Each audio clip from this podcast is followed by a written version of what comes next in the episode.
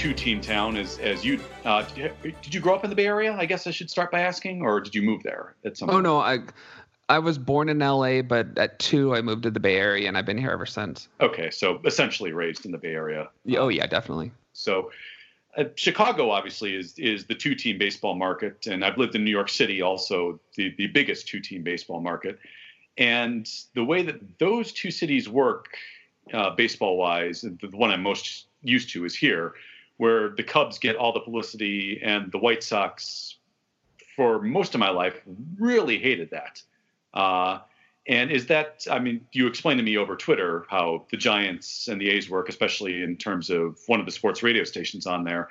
Is that a similar vibe where the Giants are kind of the nationally known team and the team that's had all the World Series success over the past decade? Is there kind of a building resentment among A's fans, or is there kind of a lingering one, or does that work differently out in the Bay Area?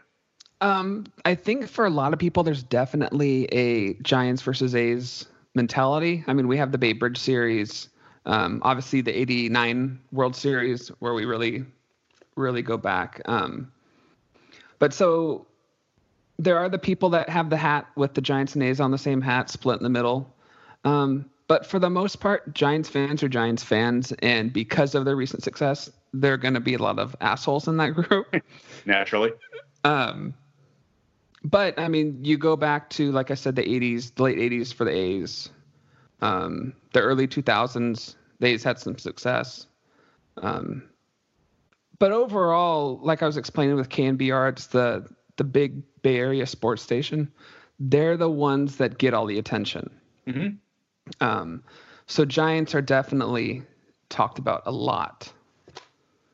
Um, you, you told me that the A's, in response to KNBR, kind of almost shutting them out completely, have started using their radio broadcast, as you called it, uh, the A's Cast, almost that it's it's uploaded as a podcast online. Oh yeah, so it, and I'm still just trying to figure it out myself, but about two or three weeks ago, the Oakland A's came out with they call it the A's Cast. They're not going to be on um, terrestrial radio. They're not going to have an over-the-air deal. They are going to have an app that you download and you listen on the app. Mm. And then they'll also have some podcast features that'll show up still on like Apple Podcasts and stuff like that. But for the most part, it's all on their A's Cast app. That's kind of fascinating because, in a way, it's a, a, baseball team actually trying to get out ahead of where they think the media industry might be moving, as opposed mm-hmm. to most teams kind of signing long-term contracts with old media like TV or cable or radio and just raking in the money and writing them out and blacking out fans in order to fulfill those contracts. So on the one hand, that's intriguing, and if if it succeeds, the A's will clearly be the first team that kind of broke new ground. I will tell you, it reminds me of of two very different things. One of which is amusing, one of which decidedly not. Uh, the first is that uh, when you first told me about the A's kind of saying the hell with KNBR and starting their to broadcast uh, on their own app and as as something that you download, uh, it reminded me a little bit of back in the days when the Chicago Tribune owned the Cubs. This is 100% true. Jerry Reinsdorf, the White Sox owner, apparently was known for measuring the column inches that the Tribune devoted to the Cubs versus the White Sox and contacting them every single day when he found a discrepancy and letting them know that uh, we can't have this. And and that more than anything else kind of defined how the White Sox viewed the Cubs back in the 80s and through most of the mid 90s. And the other thing it reminds me of, and this this actually is kind of a little scary because do you remember back in the toward the end of the Montreal Expos existence, like their last couple years under Jeffrey Loria, that uh, they at some point because they were bad and Jeffrey Loria wasn't spending any money on them. Radio stations in Montreal said, We're not going to pay you to broadcast this shit. And Jeffrey Loria said, Okay, well, internet only then. And that was kind of the first sign that there was something really wrong with the Expos and baseball was going to take something drastic to, or was going to undergo drastic actions with that team. And I, I, don't think that that's the case with Oakland, but that's kind of the scary thing that your description of A's Cast kind of reminds me of is one of a, a, a very bad decision by one of the worst owners in baseball history. Um, you know, it it honestly sounds a little bit like that. And just to be clear, I mean, this for most people they don't really care about Bay Area sports radio, but the A's haven't been on KNBR. It was they went on the the Sports Rival, and honestly, I don't even listen to that uh, channel, so mm-hmm. I can't even tell you the name. Um, but they were on that. Then they went on to like a conservative radio station and played there. Yeah. Um, so they bounced around for years, mm-hmm. never been able to really find a home like KNBR was for the Giants or is for the Giants. Um, but yeah, the the A's ownership group is an interesting one. I mean, Lew Wolff used to be the minority owner, but managing partner, and I'm not a big fan of him just because he also is the owner for the San Jose Earthquakes. It's our soccer team. Mm-hmm. And while he is good with making money for his club, he's not good for putting something good on the field. That's yeah. Um, that is eighty percent of major league owners at this point, and I might be underestimating, honestly. Yeah, and so you know, uh, Moneyball being a big thing, that was them making money, but not, make, you know, putting their best effort to to do well mm-hmm. on the mm-hmm. field. Yeah, and and we're discussing him at a point too where uh, Moneyball is obviously associated with the great A's teams of the early 2000s. And people, when they discuss Moneyball, for some reason don't seem to realize that was the early 2000s. And Moneyball is over as an era. Like we are oh, yeah. decades beyond that at this point now. Oh yeah, definitely. And, and money and Moneyball, it brought some success, but it didn't bring the ultimate success. Mm-hmm. And right. as a as a fan of the A's, it sucked when you have a fan that or a player that you love and then eventually he gets traded away because he's too expensive, which is what happened with the A's for years and years. Yeah, I mean that's that's something that they've conditioned the fans to accept. Mm-hmm. Decades of you know Jason Giambi followed by Miguel Tejada, uh, and followed by was it Matt Holliday they had for a while and got rid of. Oh yeah, and uh, oh, what's the guy that was in Toronto? Oh God. Um, uh, oh, uh, Josh Donaldson. Yep. Yeah. Um, Perfect example. So, so there's tons of talent that just left. Mm-hmm. Um, and as an A's fan, you you go, okay, well, again, it's April, so who's going this year? Yeah. Because you just knew that's what was going to happen. Right. And and after a couple decades of that, that you just assume that this is the way the A's do business, despite the fact that, and this is something that uh, I have hammered home on the podcast for seems like a couple months straight now. We just had the Kansas City Royals sell for a billion dollars, which means no, oh yeah, I heard you say that. Yeah, the Oakland A's and everybody can afford to play pay any player they want. Uh, and before I go off on that rant again, I think it's time to actually open up the podcast. So let me give me one minute to do the propers here. Uh, okay. Uh, you are listening to the Three Strikes You're Out podcast, the baseball podcast on the Outsports Podcast Network. This is episode number 19 of Three Strikes You're Out, which means, and this is a special one for me, it is the Joey Votto and or Tony Gwynn episode, my two favorite non-Cubs of my lifetime. I'm not going to choose either one of them. So Either one you want, it is episode number 19. Votto, Gwynn, they're both phenomenal.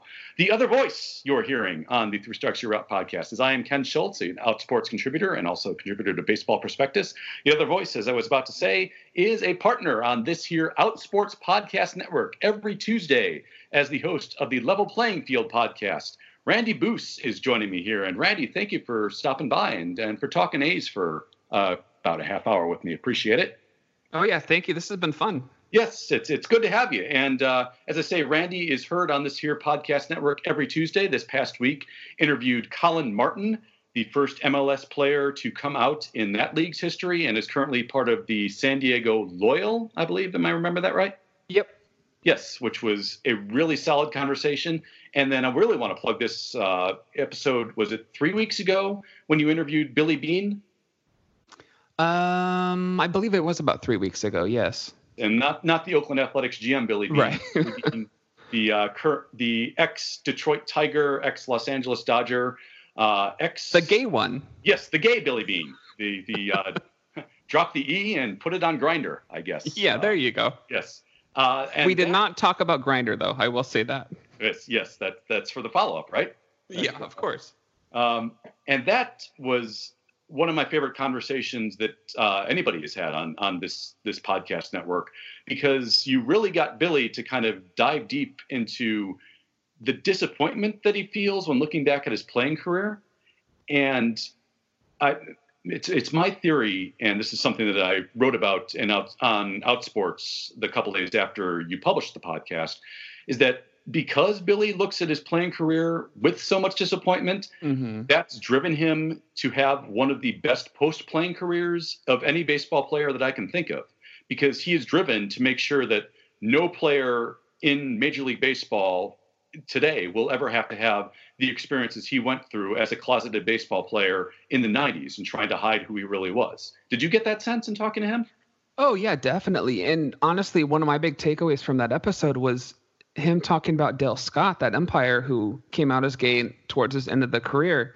And if they would have only known that they were both gay, they could have had a friendship that went beyond baseball. They could have helped each other in so many ways. Yeah, it's it's astonishing, and and when you think about uh, how many years that they had to cross paths with one another, with Dale calling games with Billy at the bat or Billy in the field, and just kind of looking back at that and thinking such a it's an opportunity that has to, at this has to feel missed in terms of making it easier for him as a player but again has to feel like so much more of a connection when you when you think about what their lives are like after coming out and their roles in the game after coming out. Mm-hmm. Definitely. Yeah. And uh, and that really also defines what the culture of mid 90s baseball had to be for a closeted person where you had to feel like that you were alone in that game, despite the fact that you knew statistically you probably weren't.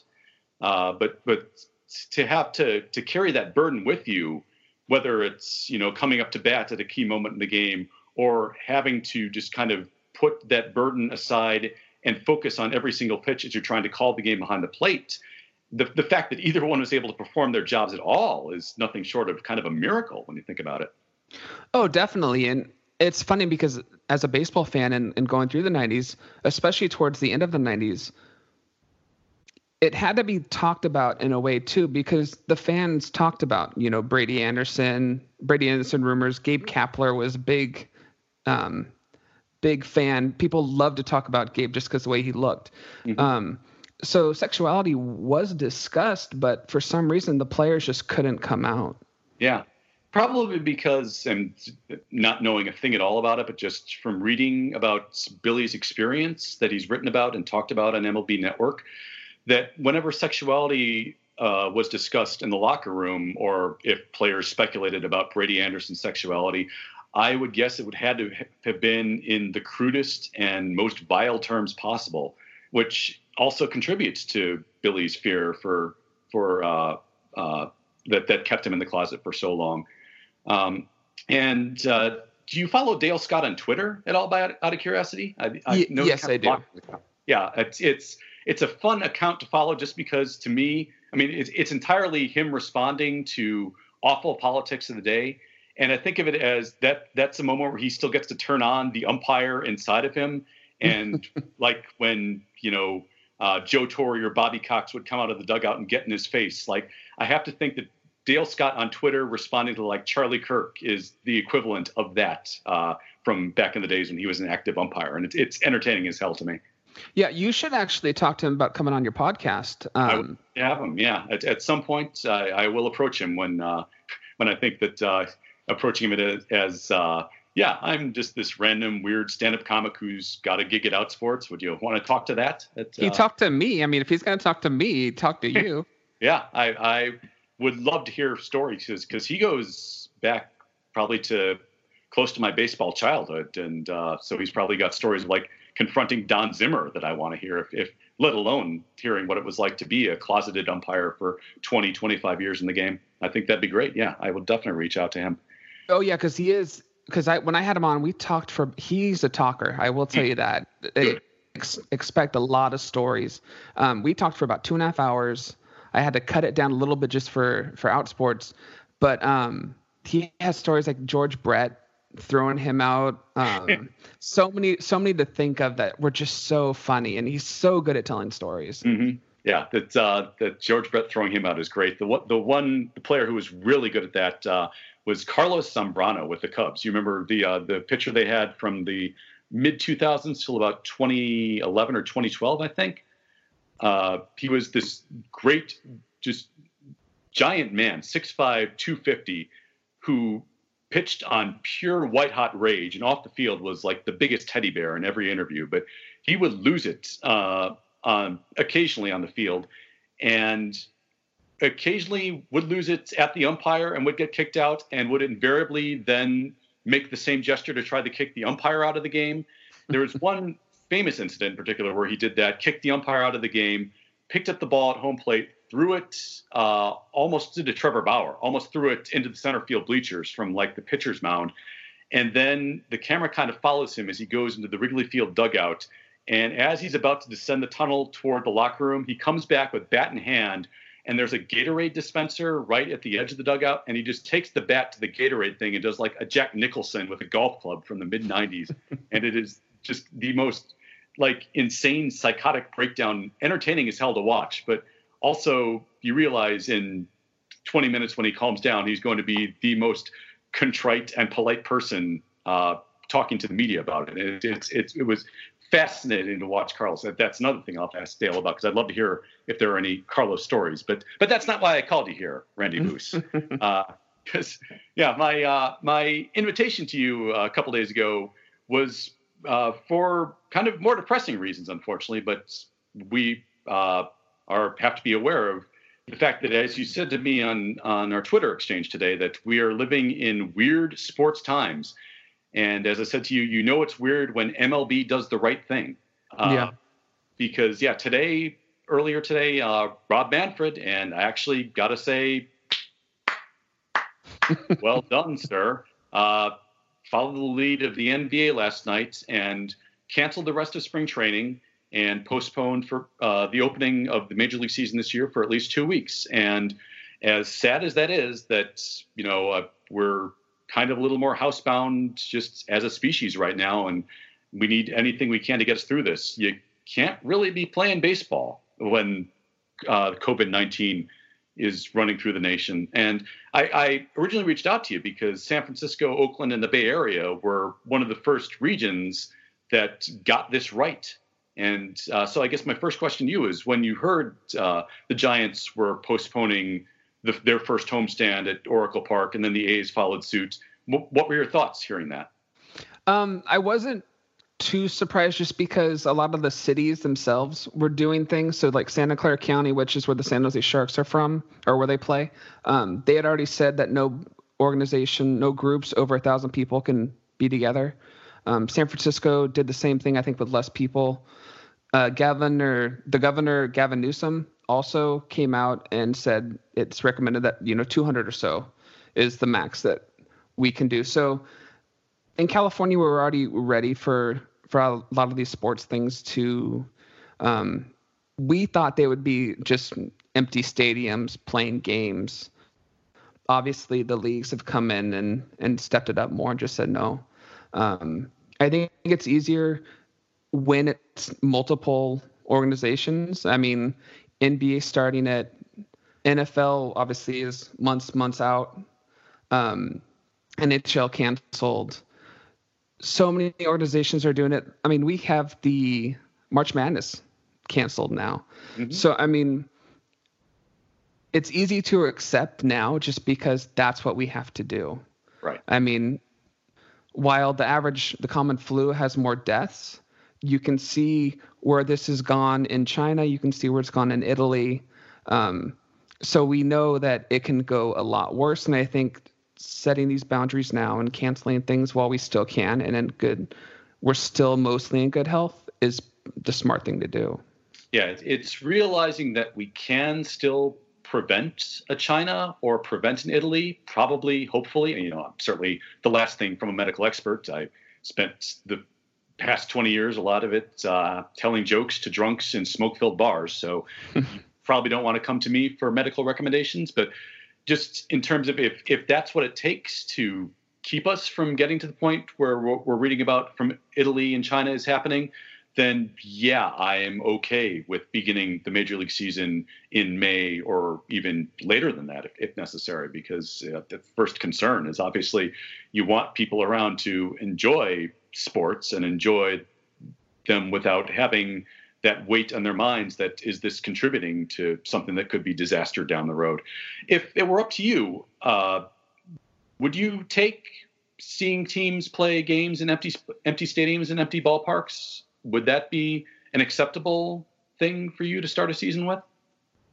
Um, I think it depends on the sport. I mean, so much of a sport is the noise in the background, the crowd cheering, the the TV shots of the fans.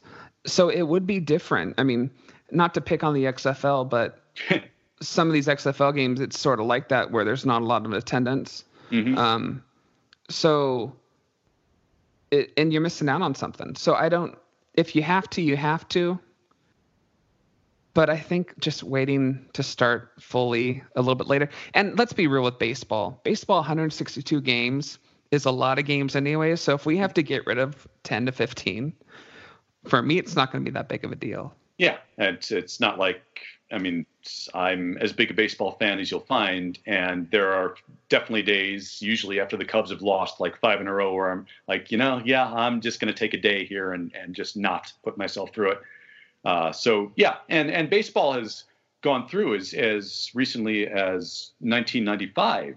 Uh, they played a shortened season and didn't have any ill effect from it. That was the year where the strike ended up lasting until uh, the beginning of April, and then it was resolved, and they had like a quick two or three weeks of spring training and ended up playing, I want to say, 144 games that year. Mm-hmm. And no one thought that you know this is you know. Mi- no one felt that they were missing out on anything, and no one thinks of that year's Braves as you know as lesser than champions because they played a shortened season. And in fact, that year is still celebrated in Atlanta, as far as I know, because it was the only world championship of that Braves dynasty. Uh, so yeah, I, I, I think as a baseball fan that even if they shorten it to 120 or even 100 games this year, everyone would understand, and that that's still a big enough sample size where you would be finding out who the best teams in the game are. Uh, one mm-hmm. of them, by the way, is going to be your Oakland Athletics. I'm about 90% sure. So, yeah, it's looking good so far. Yeah. And and honestly, it's better to do at the beginning than at the end what you're seeing in NBA and NHL. Yeah. Because those two leagues are going to have a real problem. Mm-hmm. Because yeah. they can't the games they have to cancel would be the playoffs, but that's where the owners make their money, so they're not going to do that. So now you're looking at seasons that could potentially go into July, August if we have a long delay. Right. And, and you're also talking about with the NBA and NHL, this big break in between the enforced end of a regular season and then the beginning of the most important games of the year. Mm-hmm. And um, I'm sure the vast, vast majority, if not all, basketball and hockey players are going to be working to stay in shape for the most important games. But it's still a time where you're not playing games on the regular, and then all of a sudden you're playing these intense, hyper competitive contests. And I kind of wonder if some of that is going to look like what would happen if like John Kruk suddenly put skates on and laced up laced him up for the Sharks, which would be entertaining in and of itself, but also it's not the product you want to put out there. But again, the circumstances of the moment are much more important, and that if that's what you got to do, you got to do. And as you say, yeah, baseball, you'll have it, it. To me, it'll be interesting seeing how some of the pitchers are. I mean, all the pitchers, the starters, are ramping up for an opening day uh, on the last week of March and getting their arms ready to go for 80 to 100 pitches at that point. And now, if they're going to have to back off that, or if there's a way to kind of keep their arms in at least 60 to 70 pitch shape until they can start it up again, I, I really don't know uh, if that's going to be the case. But that's that's going to be the thing to watch when baseball starts up again. To me, is how quickly starters can kind of get to the point where they can still eat up like a, a solid five innings for you. Well, and even for if you think of catchers too, because they don't start every game because they need some rest mm-hmm. for for most teams, anyways. Yeah. Um, it's gonna affect the catchers as well because they're they already play like the A's pit the A's catchers. They're expecting him to pay about play about 120 mm-hmm. game, 120 games this season. So if we go down to 140, obviously he's gonna maybe drop to under 100 games for the year depending on how long the season is. Yeah, um, and and that's also, I mean, it's an endurance test uh, when you're trying to build up your catching stamina for an entire season too, and and that's something that's also going to be interrupted, and that's that's a very interesting thing to look at, and uh, kind of uh, focusing on the Cubs for just a brief second here, that makes me think that that might be a small hidden advantage the Cubs have because they're one of the few teams in baseball that has two legit starting catchers in Willson Contreras and Victor Caratini, who are both at least offensively good to an offensive force and defensively uh, have different strengths, but are both the kind that you'd be fine with starting over the majority of a season. So the Cubs might be in a position where if they have to split more time between the two of them, they'd be much better off than about any other team in baseball I can think of. So I, I like this theory a lot, is what I'm saying. I, like I, like I said, I'm a fan of a shorter baseball season, so yeah, I think I think it would work out well. Yeah, and uh, and your Oakland Athletics, they are going to be probably the team whenever baseball starts up again that a majority of people across the country are going to be looking at as you are our our help us Obi Wan Kenobi, you're our only hope because you can. They are the closest to preventing another soul sucking Houston Astros division championship and probably run through the playoffs again. Yeah, the AL West this year is actually going to be really exciting. Um, mm-hmm. Not only for stories on the field, but off. Um, anytime the Houston Astros come to town for whatever team they're playing, the fan reaction is going to be intense, um, especially for West rivals. Um, obviously, we have a, a pitcher on the A's that was part of the, the Houston Astros. Um, and it's been one of the big topics this um, spring training is just him and telling the story of the cheating scandals and all that stuff. So mm-hmm. it's a, it's definitely going to be a fun year once the season does start. Yeah. How have uh, the Oakland fans reacted to Mike Fiers? Have they adopted him as like you are not just the guy who exposed this for everyone in baseball to find out what had been going on, but now you are our hero? Because I remember seeing him just walking into spring training for the first time and seeing fans lined up and just applauding his appearance. You know, this year the A's, like we talked about before with the A's, usually they trade away some of their, their top players or some of their people just go. So every year it's a, a thing where you're really trying to find out who's going to make the roster. This season, we come into the season with a pretty solid team. Um, and him being a perfect example of someone helping with our pitchers. Um, our, our pitchers we have to start the season are going to be pretty good. Um, so he's been accepted and he's loved and um, like I said on the A's Cast podcast they do and the other podcasts I listen to, he's getting talked about a lot. Not only because of his involvement with that, but because of what he's going to be able to do on the field. Oh yeah, I mean, pitched a no hitter last year against my guy Joey Votto and the Reds. I remember that quite well. And he's he's always a pitcher because even in back in his earliest days with the Brewers, he was somebody that good Cubs hitters couldn't solve. And it was really weird to watch him pitch because he really only hits about like 92, I want to say, at his best with a fastball. But because he pitches consistently up in the zone, it always plays much harder to hit than it looks. And it, it just seeing him be able to work with that, it, it's weird to think of 92 as like a limitation, but in modern baseball, it kind of is. And to see him stay effective for this long and pitch a couple no hitters in his career with that kind of fastball, it, it's fascinating just from a, a fan of the game standpoint to watch, let alone the fact that now he is kind of historically important as as mm-hmm. a pitcher a couple of years and and having somebody who kind of knows how to pitch like that lead a young A's pitching staff and kind of show everybody that this is what you can do even if, even if you don't have 96 97 consistently is probably something that's going to help just trickle down through the entire rotation you would think oh definitely yeah um, and uh, getting back to going back uh, touching back briefly to what you mentioned earlier about uh, fans getting on Houston when they come to town. And I, I want to throw this at you that I think Oakland A's fans, just as a group, underrated in terms of just a fun group of fans to watch. That uh, even though they the A's never really draw consistently more than twenty thousand a game, uh, turning on Oakland A's games and just seeing the fact that everybody who goes to the Coliseum is so into it is really invigorating. And it, to me, it's it's like watching, especially those fans in right and left field that bring the drums and wave the flags and have the different chants for every player. Like that's how you fan. That's how you do it if if you're going to a ball game. And I really wish like Oakland A's as a fan base could catch on more throughout baseball. It's like this is how you have fun when you go to a baseball game. Have you ever sat in right field with that group when you go to the Coliseum? No, usually I sit more towards the infield. Mm. Um, but when you are in the stadium, just the noise that they they produce, it's pretty exciting. I mean, even though you know, A's fans, we're an odd bunch. We've put up with a lot. Um, Oakland Alameda Coliseum or whatever they call it now with it, whatever. I don't think they have a sponsor right now. Yeah. But um,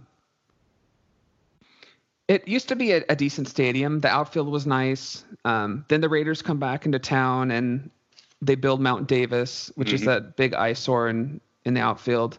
Um, so even even though we sell, you know, 20,000 seats or whatever it is, and the A's ownership group, I have to give them credit for trying new things um, with their membership plans that they have instead of season tickets and stuff like that. It's just they're trying to be good, and the president um, Dave Kaval, who used to be the president for the Earthquakes when they built their stadium. Um, he's with the A's now, and I give him credit for being so open and out there. Like on Twitter, he's usually after every game responding to to fans if if they have complaints about what happened. You know, even if it's like food or something like that. Dave Kaval, he actually responds to people and he cares. So I think that's helping these fans. Hmm. Um, but to get back to your question, I sort of got sidetracked. Okay. Um,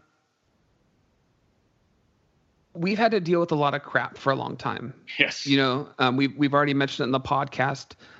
We finally feel, at least for me, and I think for a lot of people, we finally feel like we're on the track to actually build and sustain a talented team. Mm-hmm. Whether it's for the new stadium they want to build at Jack London Square in downtown Oakland by the port, or great yeah, beautiful stadium, and then what they want to do with the existing facility. Um, because you know, last year Oakland had three teams. This year they have one, and it's mm-hmm. the A's.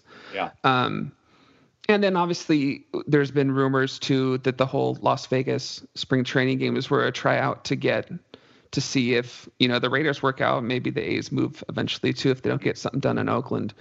Um, but we put up with a lot, and the fans that we have are strong.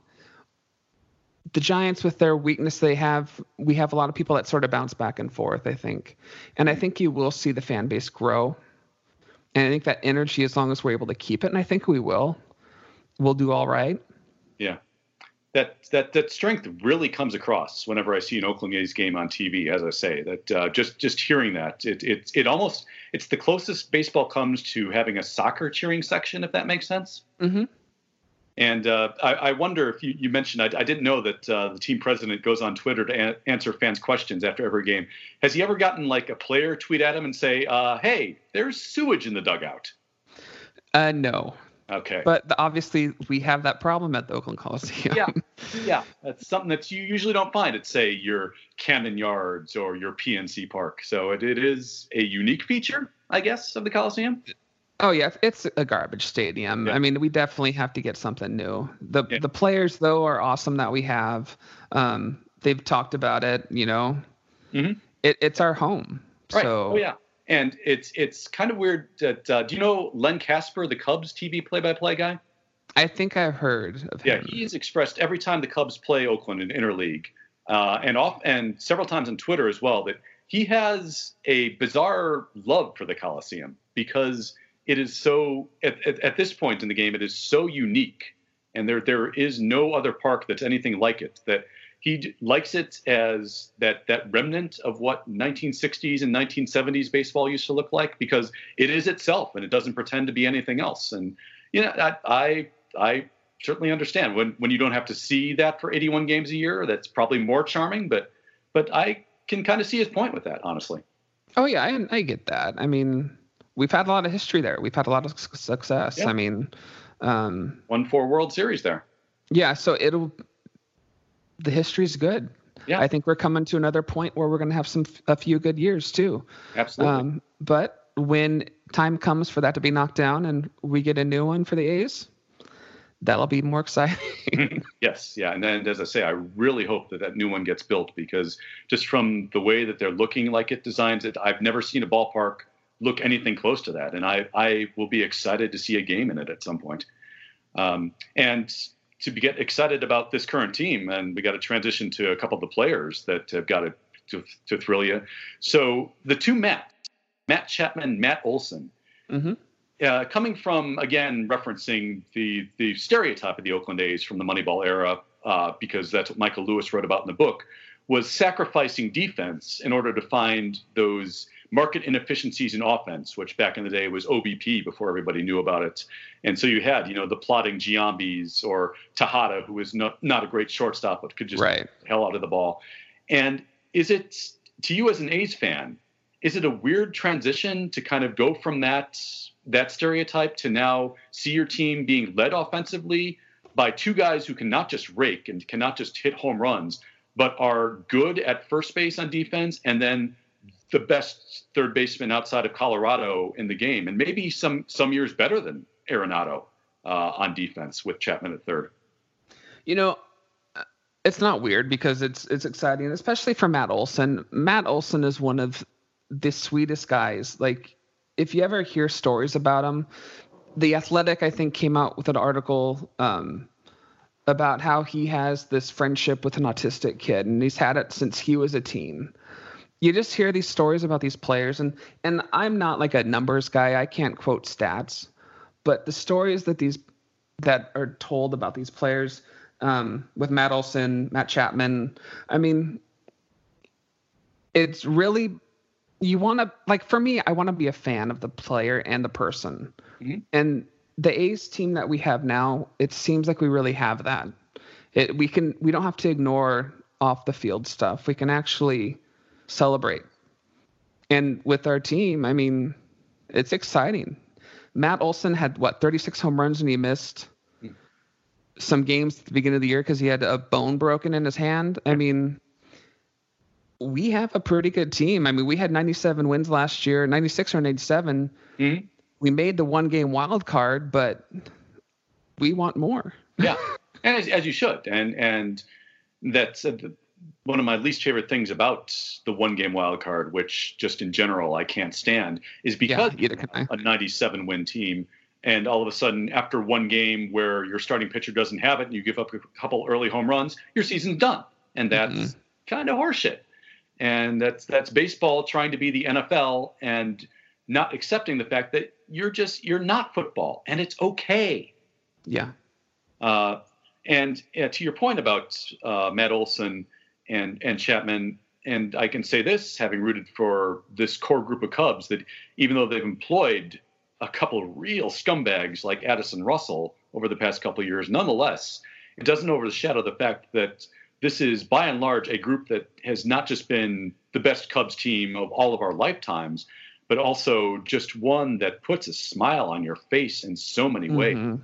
Like Anthony Rizzo uh, is not just you know the de facto captain of the team and one of its best offensive players and the symbol of Cubs baseball, but he's also someone that in my world redeems the entirety of Twitter, which you know Twitter like the it, Twitter is checking on most days is like 90% of here's something horrible that Trump did, and here's some awful response to it, and this is why we should all be mad justifiably. And then all of a sudden, in the middle of time, my timeline is like, oh, and Anthony Rizzo is visiting sick kids in the hospital again. Yeah. I just feel so much better seeing that. And and yeah, it's when you get a, a chance to root for guys who are not just awesome in the field, but but are that kind of guy away from it. It it really makes the team feel special and it makes you feel better for being connected to it in that way.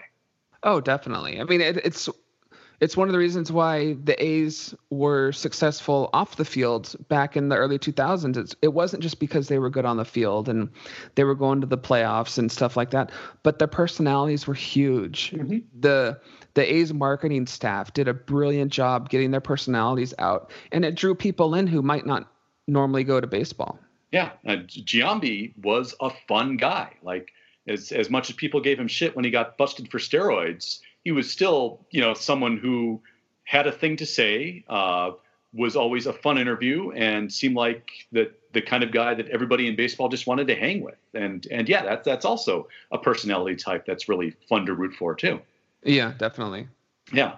Um, and your other big star going into this year, and this one is uh, I, am curious to know your thoughts on Marcus Semien because uh, and I know you said you were not a big stats guy, but I looked them up uh, last night. I was as I was putting the outline together, and I knew that last year was kind of an outlier year for him. I didn't remember exactly how much of an outlier it was.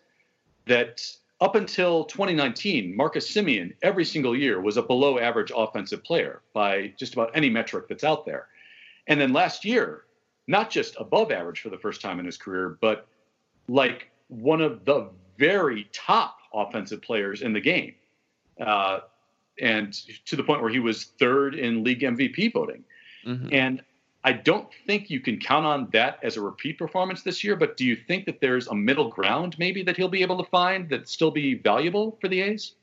Oh, I definitely think so. I mean, like you said, it, it was probably it was a, his career year that he had last year. So even if he gets to the half of that, though, with everyone else around him, we still have a good team.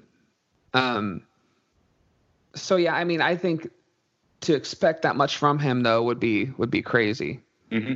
Very much so. I mean that that defines career year just looking at his stat line in in every conceivable way. But but yeah, it's also the Oakland seems like the kind of team, and they have a deep enough lineup at this point now where you don't have to have a career year and still be a valuable contributor to the team. Oh, definitely. I think really the only weakness we have right now is second base, and we're still trying to figure out who the starter is going to be for that. But mm-hmm you look around you though, I mean, solid catching, solid infield, outfield's going to be good, pitching staff is going to be solid. I mean, it really is an exciting year for the A's baseball once it finally gets started. right, right, and uh, and so I guess in the context of all of this, then uh, let me ask you this: What would you give to see just one playoff series win at this point from this group? Well, you know, I think we're going to see it this year. I yeah. mean, I don't, I don't have to, I don't, I don't have to dream. it's actually like an expectation almost that we're going to see a series win. And isn't that um, a great feeling that to, to realize that yeah, this is most likely going to happen? Oh yeah, definitely. I mean, to go into the season and actually go, you know what, A's fans, we got it pretty good right now. We can actually expect some good things. We need to stop with slow starts. If we get yeah. past the slow start, um, like we usually have, mm-hmm. we will be in a lot better position come the summer when things really start to pick up for us usually. Yeah. Um, right. That does seem to be a hallmark of, of Billy Beane era A's teams. A slow start, but also then the late season charge that just doesn't stop. Yeah. Uh, whether it was the 20 wins in a row from 2002 or that year where they just kind of, I think it was 2013 or 14, where they snuck up on the Rangers and then in that last week just ran the hell right past them in that last series. Yeah, definitely. And, and so they they've definitely got the end of the season figured out. But uh, has anyone ever floated theories as to why they start so slow? Um, I don't think so. I mean, I, I don't know why. I think, like I said, it, it usually probably goes back to their roster not being set. They're not being able to ex- to expect the people they have starting to to really be ready to go completely because we're always bouncing back back and forth between who's going to start and who's not. Um, but like I said, with this year's roster being set early and only the second baseman being the part where we're really having an issue is deciding who's going to be the starter. I think we're gonna we'll avoid that. And then our pitching. I mean, I look back to the the early 2000s when we had um, Hudson, Zito, and Mulder. Um, I think we're going to be better than that this time with pitching. I think we have those guys that mm-hmm. that'll get us through. Even if we do have some some slow offensive games, we'll have some pitching that can can reduce runs. Do you see Sean Manaea taking the step up this year? Um, I don't know. Mm-hmm. I honestly don't know. Teased for a couple of years at this point, and and he was the starter in the one game playoff last year. So the talent is there, but it, it would seem like that if if the starting pitching staff was going to take that next step that you think it will, that he's going to be one of those guys that does it.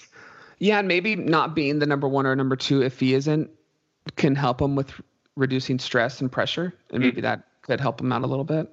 Yeah, yeah, that that that sometimes does. It's, it's some guys that just are know that they've got the talent, but just want to know that they don't have to carry it all by themselves, and that, that well, I think you look at Barry Zito, who, mm-hmm. um, and this might be totally crazy, but when he was with the A's, he was like the third, third starter. Absolutely.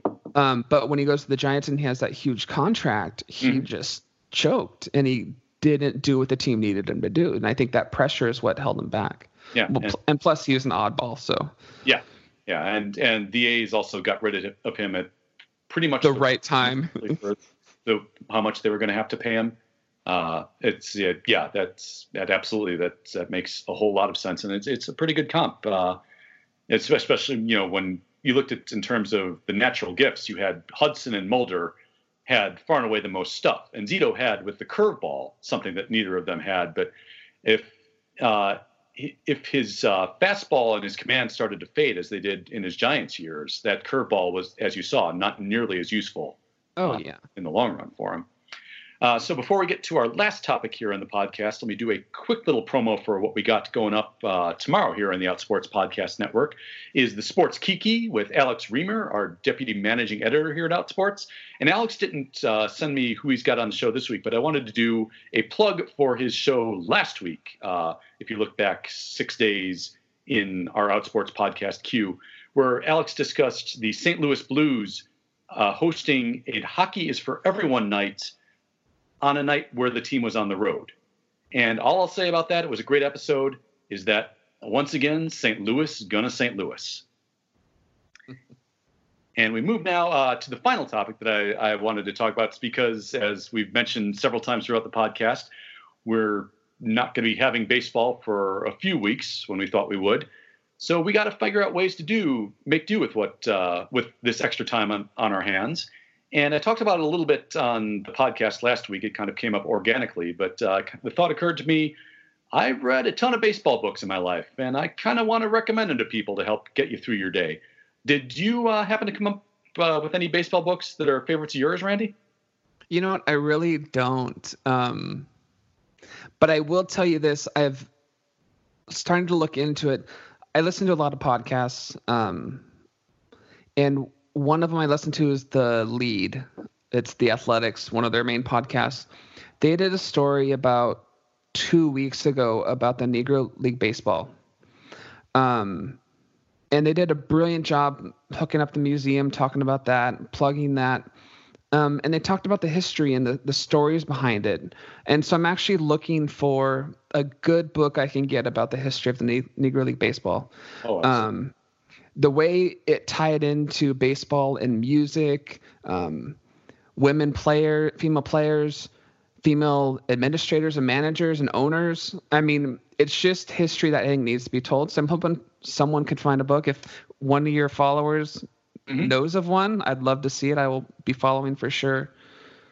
Yes, uh, there are a couple that spring to mind off the top of my head uh, that aren't histories of the Negro Leagues overall, so much, but uh, if you want to get to know a couple of the players and personalities of that era, um, I would say there's one called Satchel by Larry Tye that is a the most in-depth biography of Satchel Paige that I've ever read. That uh, gives him it's it's a solid like 300 page full biography treatment of someone who did a lot of his work in places where people just never saw it, but was amazing. Uh, there was also one called uh, The Soul of Baseball by Joe Posnanski, the great Kansas City sports writer, uh, who wrote a book. The premise was that he followed Buck O'Neil around for, I want to say, like six months of public engagements during one baseball season. And there's just, I mean, when you read about Buck O'Neil, you can't help but feel like what we talked about earlier with Matt Olson or Anthony Rizzo. You just feel good about humanity and there's just there that permeates this book that that that spirit that Buck O'Neil had that you know he faced so many obstacles in his life and had gone through so much but was still so determined to live it to the fullest and to tell the story of the Negro Leagues to anyone who would listen. And that's one that I would really underline recommending. Soul of Baseball, it's called. Uh, okay, it's I'll check it out. Yeah, it's about 150, 200 pages. You'll finish it in like a week, and you'll just feel so much better about humankind in general. Which I mean, really is a pretty good goal of, of any any work of art, I think. Uh, yeah, definitely. So yeah, I'll, I'll I'll give you those two, Satchel and Soul of Baseball. And yeah, if any followers know of any Negro Leagues books that you'd recommend, definitely drop them up uh, uh, to me on Twitter and uh, at Ken Schultz underscore or uh, at Randy's Twitter follows, which are at LPF Pod as well. So uh, before we say goodbye, anything else you'd like to plug while I got you here, Randy? Um, I honestly, I, not to bring it up again, but if you're a baseball fan and you want to hear more about uh, Negro League Baseball from the lead, check out that episode from a couple weeks ago. Things I learned, like I said, female players, female owners. Um, the first night game, first game under lights was actually a Negro League Baseball game. It was five years before Major League Baseball did it. Mm-hmm. Um, and it was one of the owners who bought batteries and lights and did it himself, and they would actually rotate between games. Um, so much um, so much more needs to be learned about the Negro League Baseball yes. uh, League, and and I that podcast I think is that episode was just really good. So check it out. Yeah, and uh, if you're ever in Kansas City, visiting the Negro Leagues Baseball Museum is a must. It Definitely tells the story better than any place I've ever seen, and they also do a good job in Cooperstown too with uh, with uh, their exhibits on on the Negro Leagues.